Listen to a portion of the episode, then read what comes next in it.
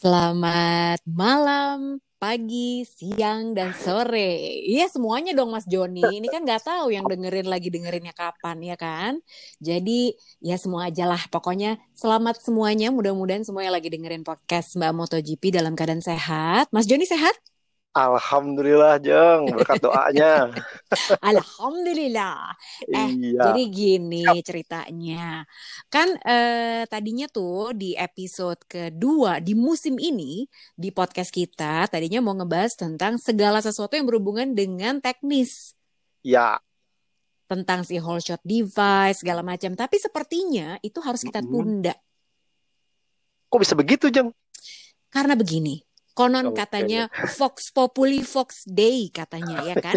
Suara rakyat adalah suara Tuhan. Jadi Iya. gara-garanya eh, tadi pagi tuh aku iseng-iseng kan bikin Mm-mm. polling karena emang kita kan rencananya malam ini mau eh, taping buat podcast. Terus udah gitu iseng lah gue tanya, "Eh, polling ya eh, mendingan gue sama Mas Joni bahas apa nih? Kita bahas tentang whole shot device. Jadi kita ngomongin segala sesuatu tentang teknis lah pokoknya atau kita mau ngomongin tentang nasib Valentino Rossi. Be.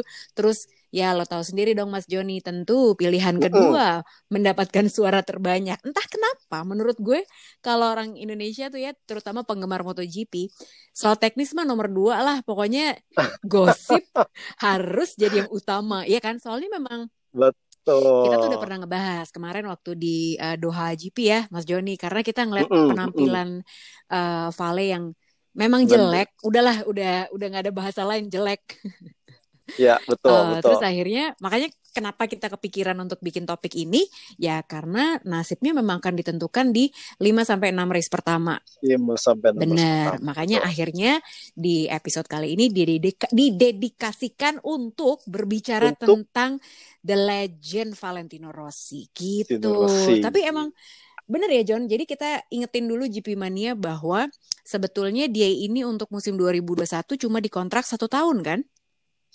Setahun. Mm-mm. Sebenarnya eh, tergant sebenarnya Yamaha menawarkan dua tahun Mm-mm, pabrikan mm-mm, ya. mm-mm. Kita bicara pabrikan karena status eh, Valentino Rossi masih dikontrak oleh Yamaha pabrikan ditawarkan dua tahun. Malah sebelumnya kan eh, Lin Jarvis nih menawarkan eh, Rossi mau perpanjang nggak? Kalau mau Mm-mm. perpanjang dipastikan di tim Yamaha pabrikan. Tapi waktu itu kan Rossi tetap eh, menunda, menunda, menunda sampai akhirnya kejadian Iya COVID. benar. Kemudian sampai akhirnya eh, datang eh, gimana Lin Jarvis menegaskan Mas mau gabung sekarang atau gimana Mm-mm, dengan mm-mm. kalau umpamanya tidak mendatangi sekarang berarti eh, Yamaha punya proyek lain nih dengan pembalap muda Oh. pilih untuk eh, memberikan jatahnya ke tim lain itu sebabnya kemudian di awal 2019 eh, Yamaha menegaskan Mm-mm. tim pabrikannya adalah eh, di 2020 ini Maverick Vinales dan Fabio Oh, Quartararo. oke. Iya, itu jadi tim andalannya kan sekarang kan?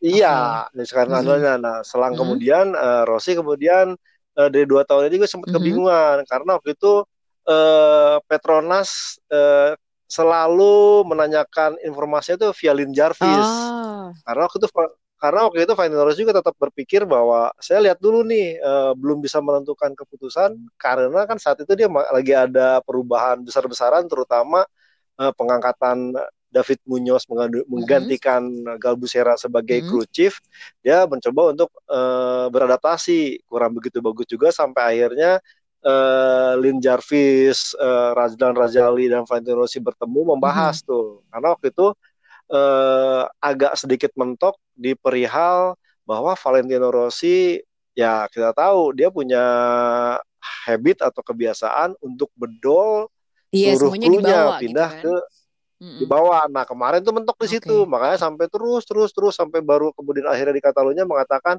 masih 99% dan baru ada bocoran Mm-mm. tuh dari Petronas enggak Rossi nggak akan bisa boyong seluruh krunya, Mhm. tapi mereka bisa bawa tiga. Hmm. Sampai akhirnya ya Rossi setuju dengan langkah itu. Kenapa Nah, sampai dibatasin ya? ada Apa karena mungkin mereka kenapa? ngerasa kenapa sampai dibatasin? Maksudnya gini, privilege-nya Rossi itu kan selalu ya udah lu mau apa aja gue kasih nih gitu. Apakah betul, karena sudah dianggap tidak sekompetitif itu atau atau betul. apa sih Mas Joni atau keterbatasan budget atau apa sebetulnya? Satu mungkin dari pihak Petronasnya keterbatasan budget. Takutnya kalau umpamanya membiarkan ya ada pembiaran gitu. Ya deh Valentino Mm-mm, Rossi mm-mm, dibebaskan menggubah ini. Takutnya ini mengganggu Iya sih, finansial eh tim keseluruhan gitu ya. satu Mm-mm, itu, kedua flow manajerial. Karena kalau kita lihat sejarahnya Petronas Racing Team ini sebenarnya kan fokusnya kelas mediocre seperti yang kita bahas kemarin mm-mm, yang antara di kelas Moto2 dan di Moto3. hmm, Nah, kenapa bisa ke MotoGP ini kak? Istilahnya bisa dibilang blessing in disguise ketimbang pulung karena waktu itu eh, tidak ada Yamaha kebingungan untuk mencari tim satelit karena tidak ada posisi yang mhm, bagus. Kemudian Dorna selaku Dor- Dorna ini terutama Carmelo Ezpeleta ini sosok yang diam-diam punya peran tuh mendekati ke Razlan Razali. Kenapa enggak melaksanakan gabung aja deh? Ya makanya agak sedikit 2018 itu merupakan proses tercepat karena memang ada campur tangan Carmelo Ezpeleta. Cuman sebenarnya di grand design atau desain besarnya Sepang mhm, Racing Team ini belum bermain ke MotoGP, tapi lebih bermain di kelas Moto3 dan Moto2 untuk pembibitan pembalapnya. Terutama saat itu saya ingat menanyakan langsung ke Razlan Razali eh, kreasi dari tim Sepang Racing Team ini emang untuk istilahnya menjembatani pembalap lokal Malaysia untuk bisa bersaing di kompetisi MotoGP. Bila saatnya nanti sudah matang di kelas mediocre dan di bawahnya, baru bertujuan ke MotoGP. Nah, ini agak kecepatan. Makanya kemudian mereka bingung nih mengontrak siapa. Nah, sampai pernah juga kan eh, sempat tersebut nama Dani Pedrosa.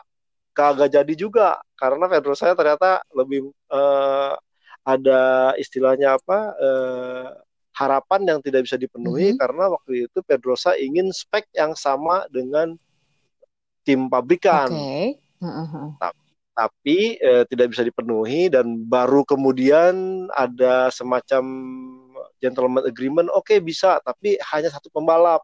Pembalap lainnya pakai 2019 jadi kalau saya melihat memang dari awal grand design Petronas Yamaha Racing eh, Yamaha Sepang Racing Team ini memang eh, belum terlalu kuat untuk ke arah sana. Nah pro- problemnya itu tadi membuat Rossi akhirnya menerima dengan kondisi bahwa saya tidak bisa bawa pembalap apa kru suruhnya hanya bisa David Munoz, Matteo hmm, Flamini dan eh, Gavira akhirnya fokus. Dan kemarin pun makanya di Doha itu bisa dikatakan memang proses adaptasi dari mulai tes pramusim selain Rossi kem- apa turun spek dari tim pabrikan ke eh, ke satelit oke, bergabung dengan kru yang baru mm-mm, jadi memang ada proses adaptasinya dan memang dan bahkan Rossi sempat menjelaskan oh tidak ada masalah mhm, di Doha karena udah mulai mhm, sinkron. Nah ternyata permasalahan sebenarnya itu adalah kalau kita melihat memang Rossi jadi ada beberapa faktor kenapa ya orang-orang menanyakan kok performa Rossi jadi buruk yang pertama memang saat ini Rossi berada di tim pabrikan meskipun status apa berstatus tim pabrikan tapi berada di tim satelit. Semua upgrade yang pernah dikembangkan itu kan eh, selalu ditujukan untuk eh, tim pabrikan pasti jadi dulu prioritas baru ke kan, mm-mm, mm, betul baru ke tim mm-mm, satelit. Nah itu yang pertama. Yang kedua Yamaha sampai sekarang ini eh, pakemnya tidak seperti pembalap apa tim satelit lain gitu. Di mana yang seperti KTM yang menerapkan istilahnya mhm. standar bahwa motornya sama kagak ada perbedaan atau Ducati dengan Pramac motornya sama gak ada Ternyata ini beda. perbedaan bahkan Heeh. Honda nah, Nah, masih beda tadinya tuh artinya bukannya nggak tahu ya apa aku salah denger ya Mas Joni, mm, tapi pas mm, Valentino Rossi pindah ke Petronas ya, eh ya dibilanginnya kan oke gue pindah ke satelit asal iya semua speknya sama kayak pabrikan gitu kan. Tapi kenyataannya nggak gitu ya ternyata. Nyata, nyatanya memang motornya sama dengan Upgrade-nya yang beda. Quartararo tapi upgrade-nya hmm. berbeda karena kalau kita melihat tapi kan di seri-seri uh, pertama kedua harusnya nggak masalah dong So, uh-uh. cuman persoalannya adalah kalau kita melihat bahwa kemarin itu uh, tiap tampil di sirkuit uh-huh. yang sama pasti itu pembalap atau rival lain ada peningkatan. Uh-uh. Betul betul. Nah, iya, nah sementara Valentino Rossi sebenarnya kalau kita melihat kan eh, di Petronas Yamaha ini Rossi waktu kemarin spektakuler posisi 4 pun itu istilahnya dapat bantuan dari muridnya Francisco Bagnaia mm -hmm. dan kemudian pada saat eh, mencari eh, settingan untuk balapan Rossi itu nggak dapet karena faktanya pada saat yang lain menggunakan fokus di kombinasi ban soft soft karena cuacanya udah ketahuan um, apa weather forecast itu bakal dingin mesti menjajal pakai medium soft. Hmm. Nah itu tidak ketemu. Dia tuh nah, dicoba lagi. kalau ketemu ban soft tuh kayak langsung lemes gitu ya, ya nggak sih? betul, betul. Dan dan bahkan yang untuk ronde kedua yeah. Iya, ini iya. dia sampai ya kan diberikan data dengan buka-bukaan hmm. settingan Maverick Vinales. Cuman memang problemnya adalah ya eh, si pemba itu setting Maverick Vinales karena Maverick Vinales yang yeah. mengembangkan. Nah perkaranya settingan Maverick Vinales ini tidak bisa atau tidak cocok untuk gaya balap Valentino Rossi. Nah, sampai-sampai itu yang di ya saya pikir ya mungkin bahwa wah udah udah tua kali atau udah tidak ada tidak mau berkembang. Mm -hmm. Faktanya kemarin saat Valentino Rossi harus start di posisi ke-21 di momen hari mm -hmm. Minggu itu dia merupakan melakukan perubahan yang saya rasa drastis dan itu gaya anak pembalap zaman milenial. Kenapa? kenapa saya bilang uh, zaman milenial? Anak-anak muda. Karena di saat kemarin warnanya praktis hmm. pagi, dia langsung melakukan ubahan. Dia oh. minta diganti swing armnya yang kemarin pakai dari mulai tes pramusim uh -uh, sampai uh -uh. kemarin Qatar GP pakai swing arm uh -uh. karbon, dia minta ganti pakai swing arm aluminium yang notabene ya ini agak-agak jarang gitu karena kalau kita melihat eh, sempat dibilang kan patokan Petronas itu ke Franco Morbidelli. Yeah. Franco Morbidelli musim lalu menggunakan spring arm Mm-mm. karbon. Nah ini dia, dia ubah, kemudian dia coba pakai ban soft dan sebenarnya hasilnya mm. lebih baik. Nah problemnya kemarin Rossi mengatakan ya upaya yang dia lakukan ubahan drastis di warming up practice itu nggak cukup. Coba itu dapat di saat free practice oh. awal, makanya dia agak sedikit kurang kurang bisa bergerak karena posisinya di 21 okay.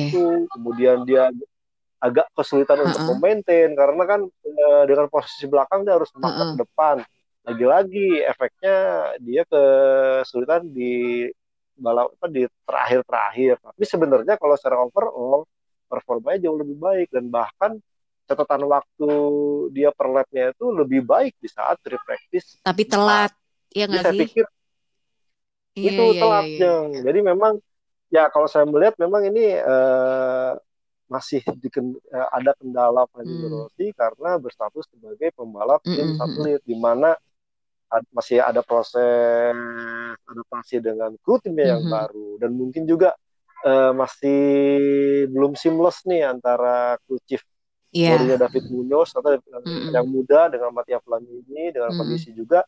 Persoalannya adalah ya kalau kita melihat nih status Rossi sebagai tim satelit ini membuatnya ya istilahnya harus adaptasi lagi yang biasa adaptasinya mungkin serba gampang ah dapat minta ini. Nah ini sekarang agak agak lebih susah. Gitu tapi ya sih maksud gue gini apa yang Mas Joni cerita barusan segala dia nyobain swing arm yang baru lah terus uh, ngotot iya, banget iya, gitu. Iya. Uh, adjustment iya. yang dilakukan seorang Valentino Rossi itu luar biasa. Cuman kalau kita berdua yang ngomong begini, dibilang lebay, dibilang katanya apa sih ini orang dua terlalu lebay deh kalau ngomongin Valentino Rossi. Sebenarnya sih kalau dibilang lebay terserah gitu ya, bodoh amat. Cuman betul, uh, betul. banyak banget orang yang memang nggak tahu sampai sedetail yang Mas Joni cerita tuh usaha apa saja yang sudah dia lakukan untuk beradaptasi.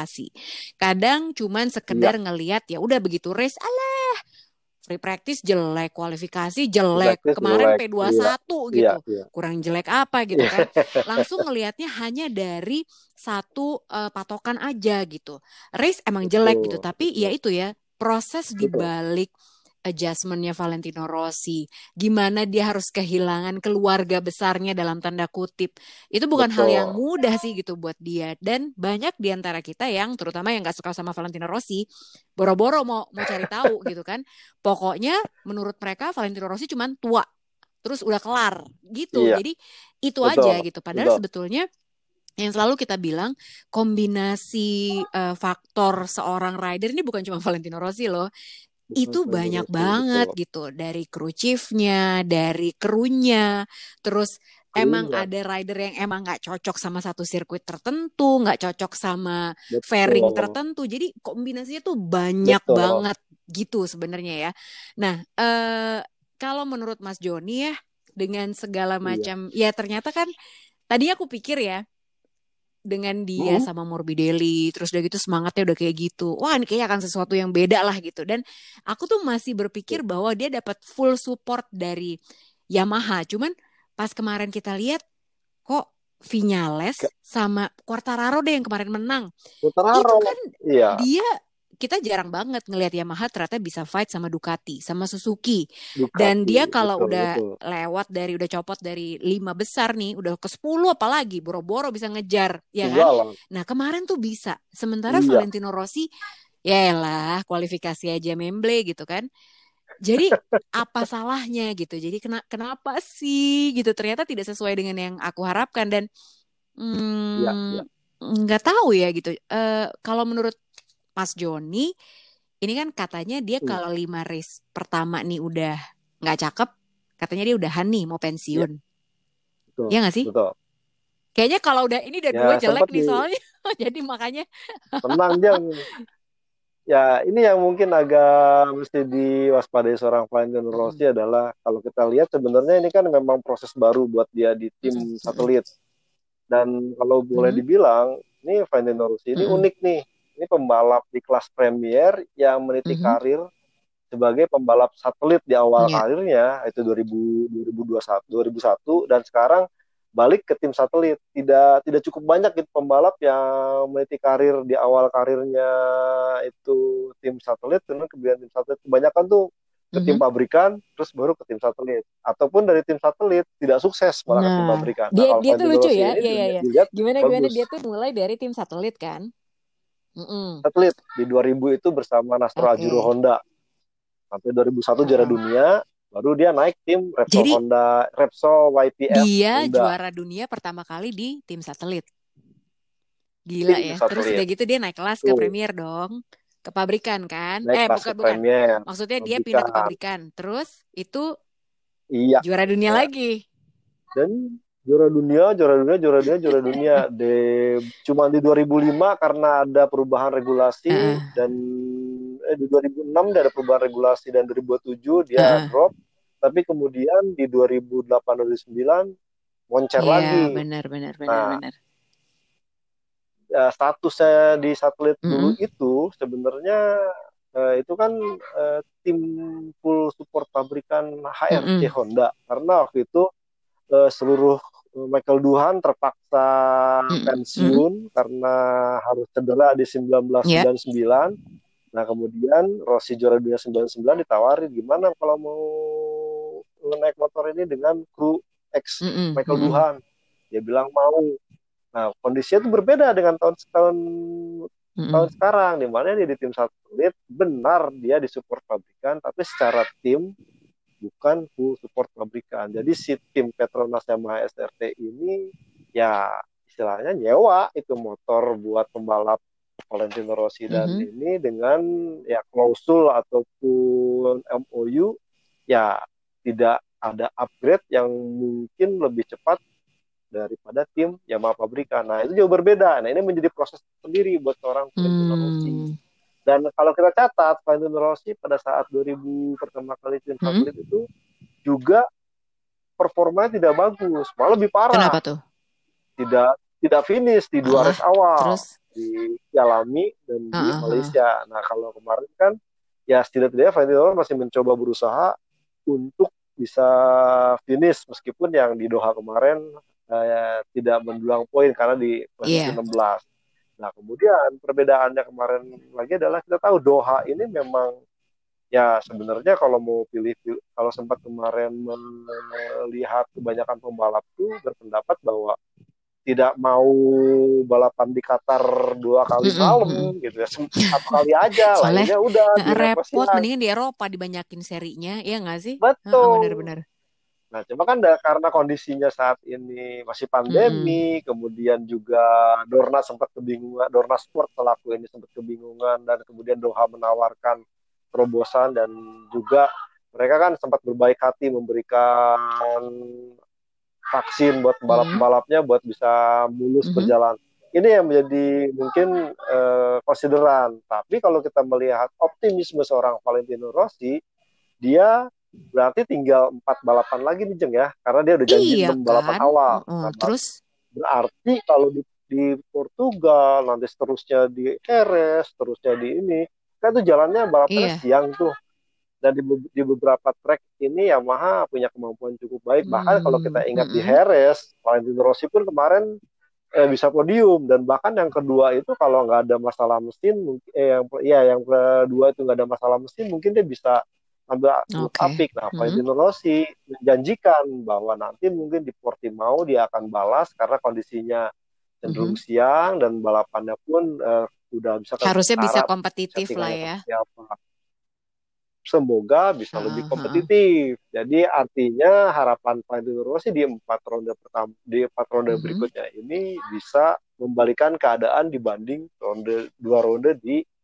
Aduh, tapi iya sih maksudku kita tuh harusnya bisa lebih mengapresiasi juga karena jarang-jarang seingat aku seorang rider dari tim satelit biasanya kalau naik kelas susah banget kalau mau jadi juara dunia. Ya nggak Susah sih? banget. Oh, oh Betul, gitu. Bukan iya. bukan kita mau mengingat-ingat masa lalu doang sih gitu. Cuman maksudku tuh gini, eh, kenapa kenapa aku bilang Valentino Rossi tuh salah satu orang yang eh, adventurous dan berani mencoba gitu. Dari dari satelit dia juara Betul, dunia, terus betul. dia naik ke tim pabrikan juara dunia.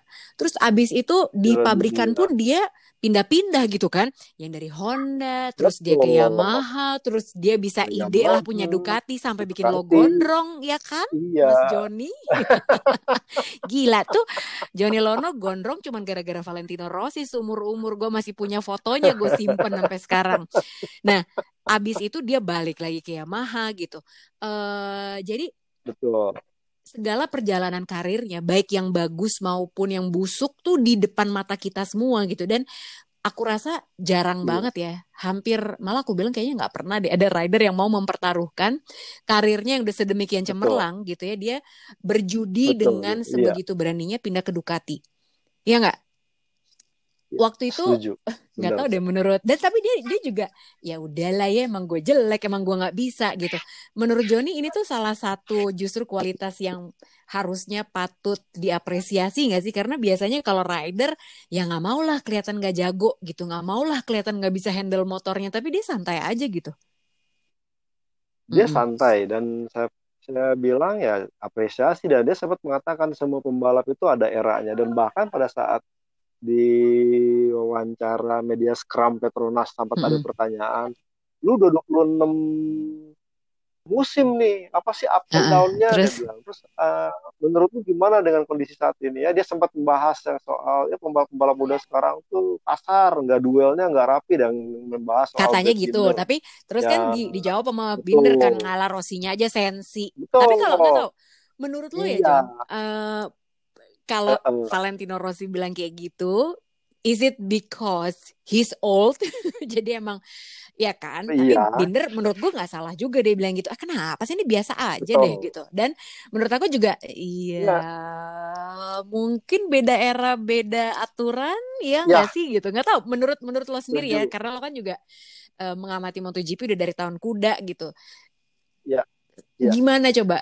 ya kalau kita kalau kita melihat Mm-mm. sebenarnya pembalap-pembalap ya Valentino Rossi itu memang eranya era 90-an Mhm. 2000-an itu memang pembalapnya ada respect gitu bahwa duel itu bagaimana berduel Mm-mm. secara apik.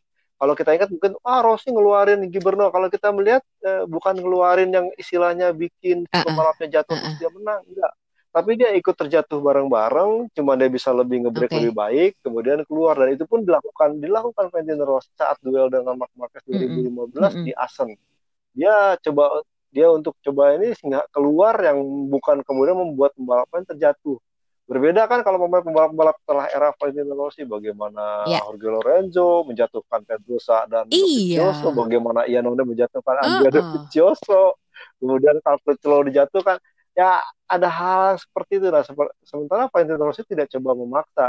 Dan bahkan ka- kalau pemain dia kesel kan ya yang kontroversial kontroversial di Malaysia dia berhenti diaduin artinya ya seperti seperti itu Hmm. bukan terus di balapan dia melakukan aksi yang membahayakan Tapi kan punya pendapat aja gitu era kan.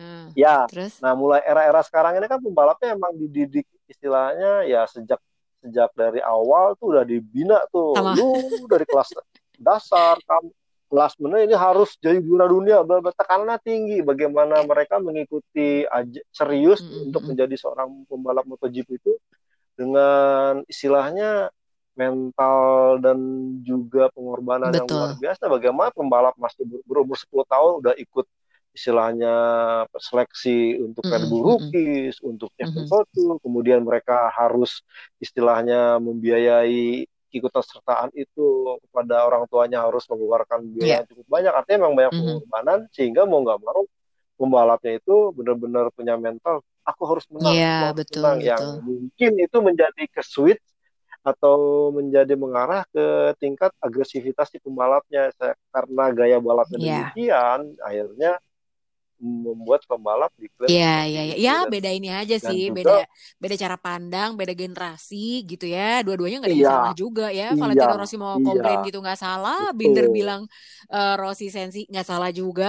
enggak Ya betul biasalah. betul Terus? dan padahal kalau mamanya kalau mau jujur-jujur kata ya dengan keberadaan Valentino Rossi ini makin istilahnya memotivasi pembalap-pembalap muda untuk wah gua harus bisa balapan dengan dengan dengan idola gua Iya. Valentino Rossi jadi makin banyak nih bahkan ya sempat ada informasi ya meskipun mm, Valentino Rossi men- mendeklarasi enam balapan awal jadi patokan namun ada yang menyebutkan bahwa terutama di Italia itu dia masih bisa dua musim lagi. Tapi kemarin tuh lebih kocak Mm-mm. lagi, Ceng. Mm-mm. Bagaimana dia melihat aksi Pedro Acosta yang di Moto3 start dari pit lane kemudian Iya, menang. iya, iya, iya. Rossi tuh komentar, wah, gua nunggu Pedro nunggu Pedro Acosta balapan di MotoGP. Lah, kalau mau nunggu Pedro Acosta berarti berapa tahun lagi tuh dia? tahun lagi lah, dua tahun Iya, lah minimal. betul, Ya betul, ampun ya, ya kemarin fenomenal banget sih itu diomongin banget ya karena Betul. start dari mana bisa juara. Dari Gila emang emang Itu. benar-benar. Tapi nggak tahu menurut Mas Joni ya kalau misalnya dia ini Iya, bener-bener aku bisa bilang udah ibarat panggung nih dia udah hampir ditutup nih tirainya gitu kan karena ya dia sendiri yang bilang iya, ya udah iya, pokoknya iya. eh, kalau 6 race kayaknya nggak oke udahan aja deh gitu Eh, tapi apakah benar dia akan pensiun atau apa sih yang akan dia lakukan sebetulnya di ke depannya kalau misalnya beneran nih katakanlah di Portimao kalau jelek misalnya gitu terus apa jelek, iya. terus gimana dia mau ngapain yang Mas Joni tahu nih Ya kalau yang saya ada beberapa opsi sebenarnya ya. Valentino Mhm. Rossi sekarang kan kalau kita melihat sebenarnya sedang bikin tanda petik rencana Mm-mm. cadangan. Bagaimana eh, tim binaan Valentino Rossi ini yaitu eh, Sky Racing VR46 ini mulai membelah. Kemarin sempat ada di Mhm. Moto3, sekarang mereka putuskan tidak ada, tapi eh, slotnya masuk ke eh, MotoGP Avintia, jadi Hmm, Sky oke. Racing Mhm. Avintia. Nah dari situ sepertinya mungkin Valentino Rossi sedang tanda petik eh, learning by doing bagaimana bagaimana menjalankan eh, tim MotoGP. Hmm, jadi beneran ya dia kayaknya akan akan Karena punya tim MotoGP VR46. MotoGP Ah, ini dari ya kalau kita lihat dari adanya ya saham VR46 uh-uh. Racing Team di Avintia. Karena di Avintia itu praktis sebenarnya kan memang tanda petik agak kesulitan juga terkait dengan dana. Bahkan kemarin kemarin di tahun kemarin pun itu eh, tanda petik di- dibantu oleh Ducati karena waktu itu Ducati menyelamatkan karir mm -mm, Johan Jarko mm, yang sempat terbuang tidak jelas dan diminta untuk masuk itu ke Avintia. Oh. Nah kan si Johan Jarko sebenarnya kalau tidak ada perbantuan dari Gedalinya, mungkin dia akan bersama Avintia turun oh, di Moto2. Okay. Jarko ngeluarin dana. Nah kemarin itu makin sulit karena Avintia ini sendiri pun ya harus running tim-tim mm -hmm. yang lain. Kemudian ada opsi dari Valentino Rossi.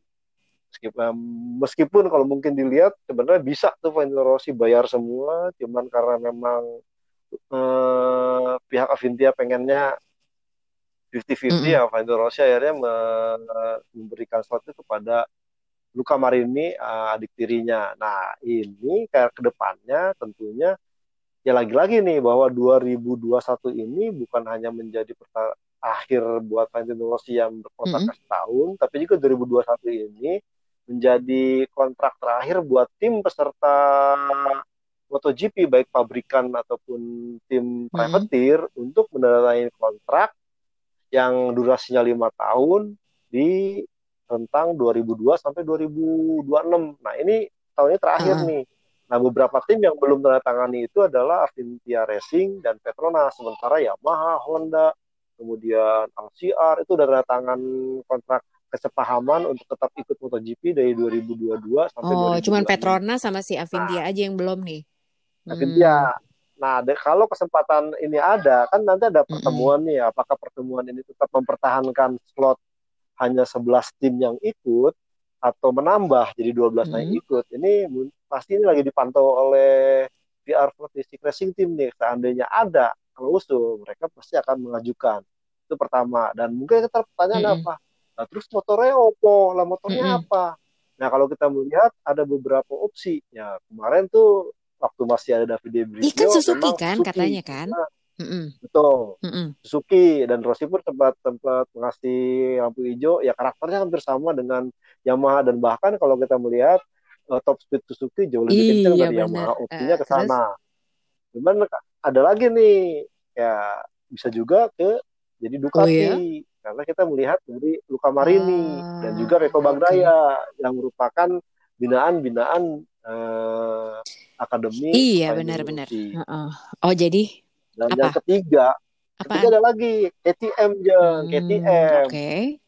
Karena KTM ini bisa uh, dengan saat ini kan mereka memberikan status motor pabrikan dua-duanya ke tim pabrikan dan satelitnya mm -hmm. Tech 3. Nah, besar kemungkinan dengan dan dia kan sekarang sudah non konsesi artinya ya boleh dibilang motornya udah hampir setara dengan tim yeah. pabrikan lain besar kemungkinan mereka akan mempersiapkan motor lainnya karena si KTM ini merupakan saya melihat nih pabrikan MotoGP yang berani investasi dan menjual motor Betul. balap untuk ya, tim tim lain. Bener. Bahkan mereka punya punya apa? Punya strategi kalau bisa motor MotoGP ya KTM RC16 Asik. semua Kayak Moto2 nah, itu maksudnya dengan Triumph.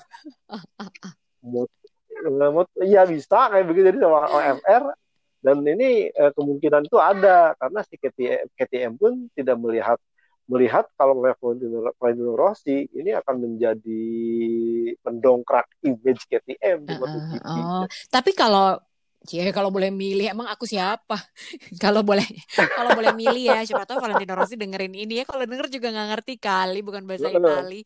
Uh, kayaknya KTM paling cocok ya. Secara kalau KTM tuh adalah uh, pabrikan yang agresif bukan hanya Betul. di sirkuit tapi juga semuanya. Sirkuit? Iya maksudnya Betul. Uh, dia tuh bener-bener untuk pengembangan apa segala macam tuh uh, agresif banget gitu ya kita lihat di Moto tuh lah gitu.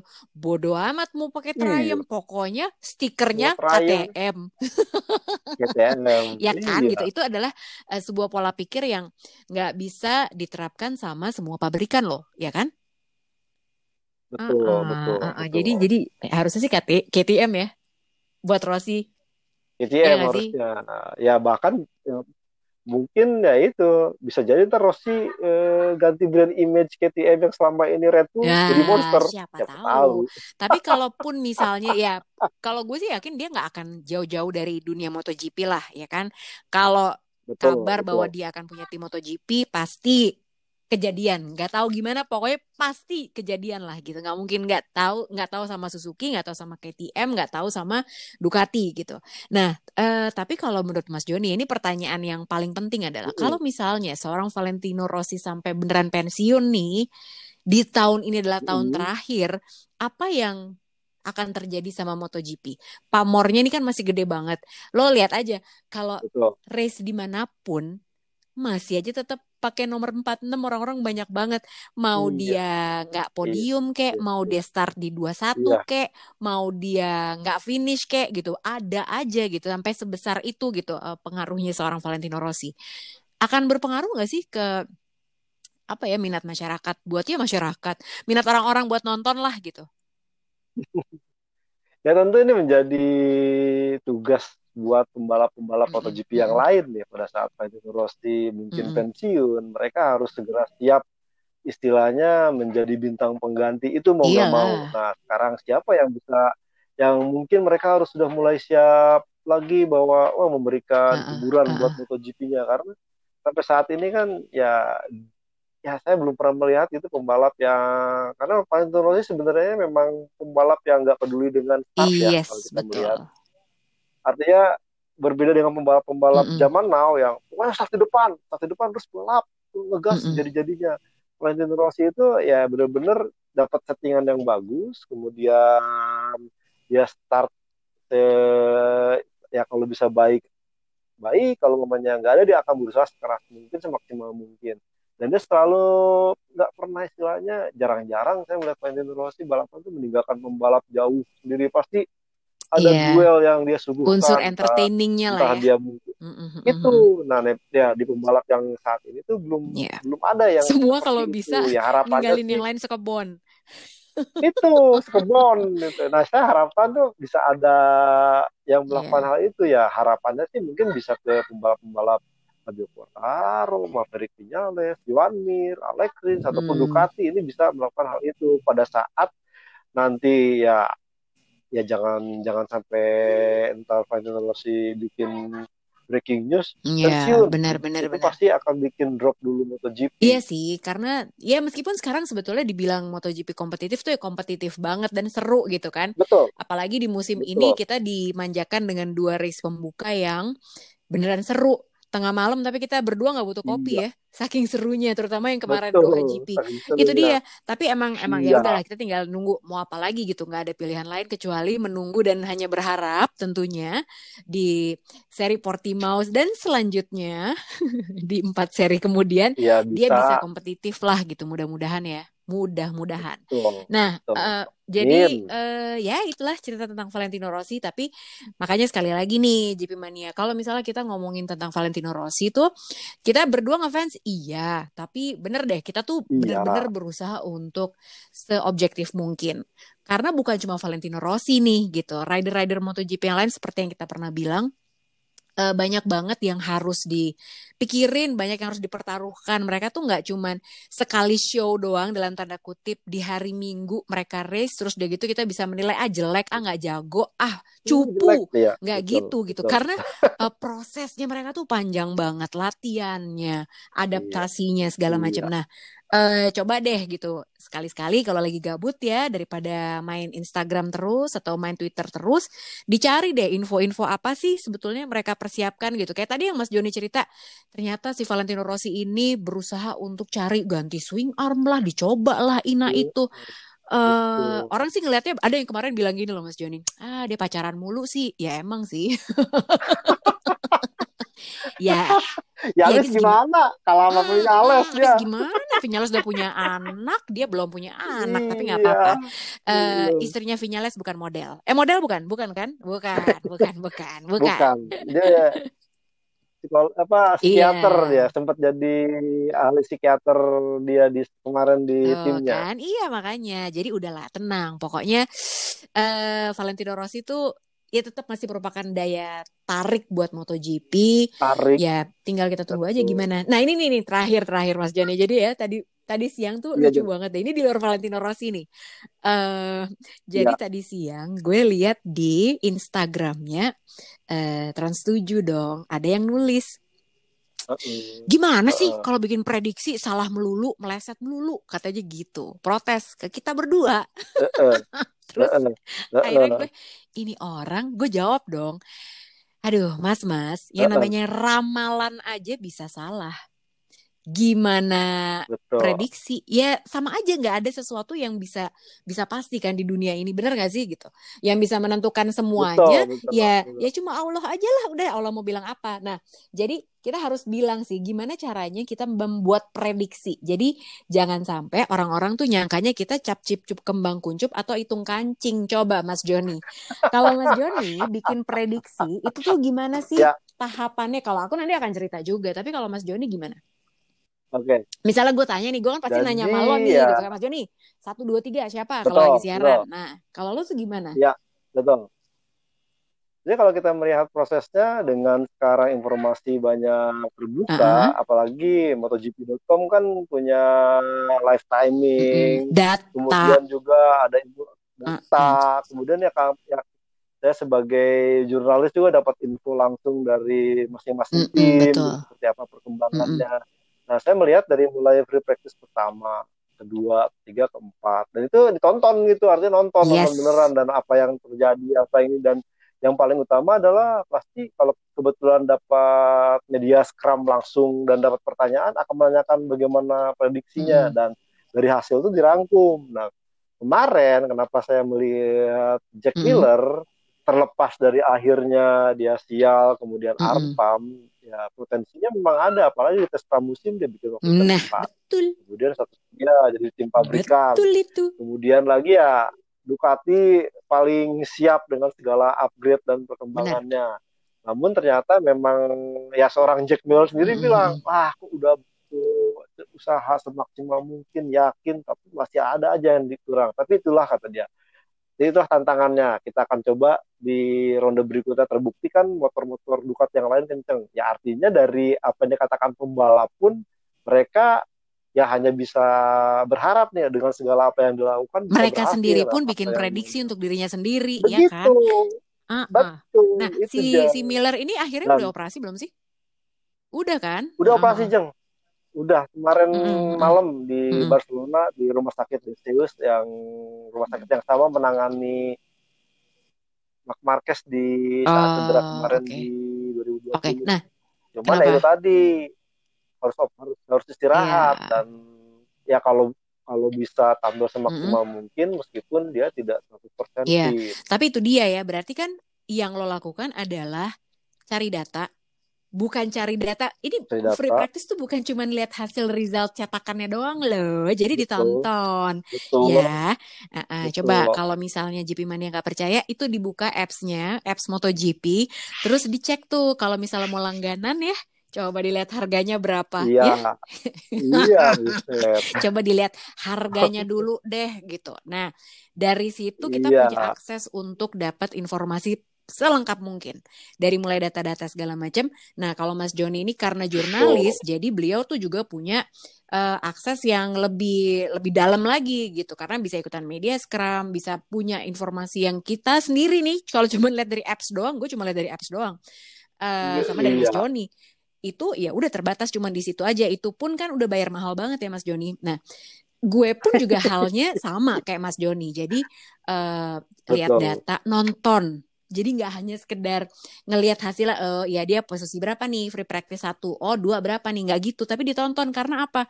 Di setiap sesi latihan itu kita bisa ngeliat, ih kok dia mau jatuh ya, kok dia ngepush banget ya, kok dia ini ya. Hmm, Jadi kita tuh bener-bener ngeliatin betul. loh. Uh, dan itu sebenarnya kalau lo nggak suka-suka banget, bosen gila ngeliatin free practice, ya kan? lo iya dong, ngapain coba gitu? Bukan iya. nggak nggak race. Kalau lo nggak suka-suka banget, itu hal yang tidak menarik sama sekali buat ditonton. Tidak Yalah menarik. orang yang suka, Betul. yang nggak suka MotoGP nonton race-nya aja bosen.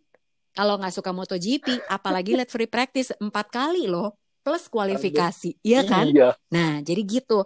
Um, kalau prediksi asal-asalan, kalau prediksi meleset, Jangankan gitu, kemarin aja Miller nih dia udah jago banget, dia udah ngerasa iya. yakin di atas kertas hitungannya dia kayak bisa menang nih di Doha, ya kan? Eh, lagi race ada arm pump, mau diapain? Terus Iya. apa mau disalahin aku atau Mas Joni? Ya kan, salahin arm pumpnya dong. Kenapa dia datang di saat race? ya kan? Iya, itu iya. jadi sebenarnya eh, di podcast ini tuh kita pengen ngasih tahu dan pengen ngajak GP Mania buat punya sudut pandang yang kaya sudut pandang yang banyak. Supaya apa? Supaya nggak emosian supaya nggak apa-apa terlalu cepat mengambil kesimpulan. Bener nggak Mas Joni? Betul, Heeh, betul. karena Ya jangan Apa? kayak motor yang Mekti Alkoba salah siapa Iya, aja iya, siapa pada iya, iya, berantem. aduh, itu aneh banget ya. Itu aneh banget. Iya bener. Jadi jangan ngelihat cuman secuil, kemudian akhirnya membuat kesimpulan. Karena sebenarnya eh ya rider-rider itu banyak banget prosesnya, tahapannya panjang. Termasuk kita Betul, bikin prediksi dan kita ngobrol di TV itu juga nggak asal-asalan loh gitu. Karena karena apa? Yang Iya. nonton tuh kadang lebih pinter daripada Mas Joni sama aku loh. Beneran deh. Ya kan? Kita juga mesti hati-hati karena kita tahu fansnya Iya. MotoGP itu Iya, di Indonesia Spartan banget dan mereka sangat amat punya pengetahuan yang bagus. Jadi ya amanah juga buat kita berdua gitu. Jadi eh, sebagai Betul. penutup, Mas Joni, aku kasih tahu ya. Kalau mau prediksinya bener, tahu nggak gimana caranya? gimana Ini aku jamin nggak akan salah, nggak akan pernah salah.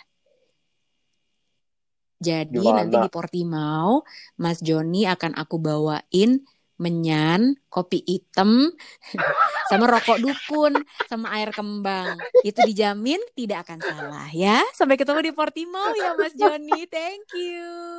Sampai ketemu juga sama-sama Bye.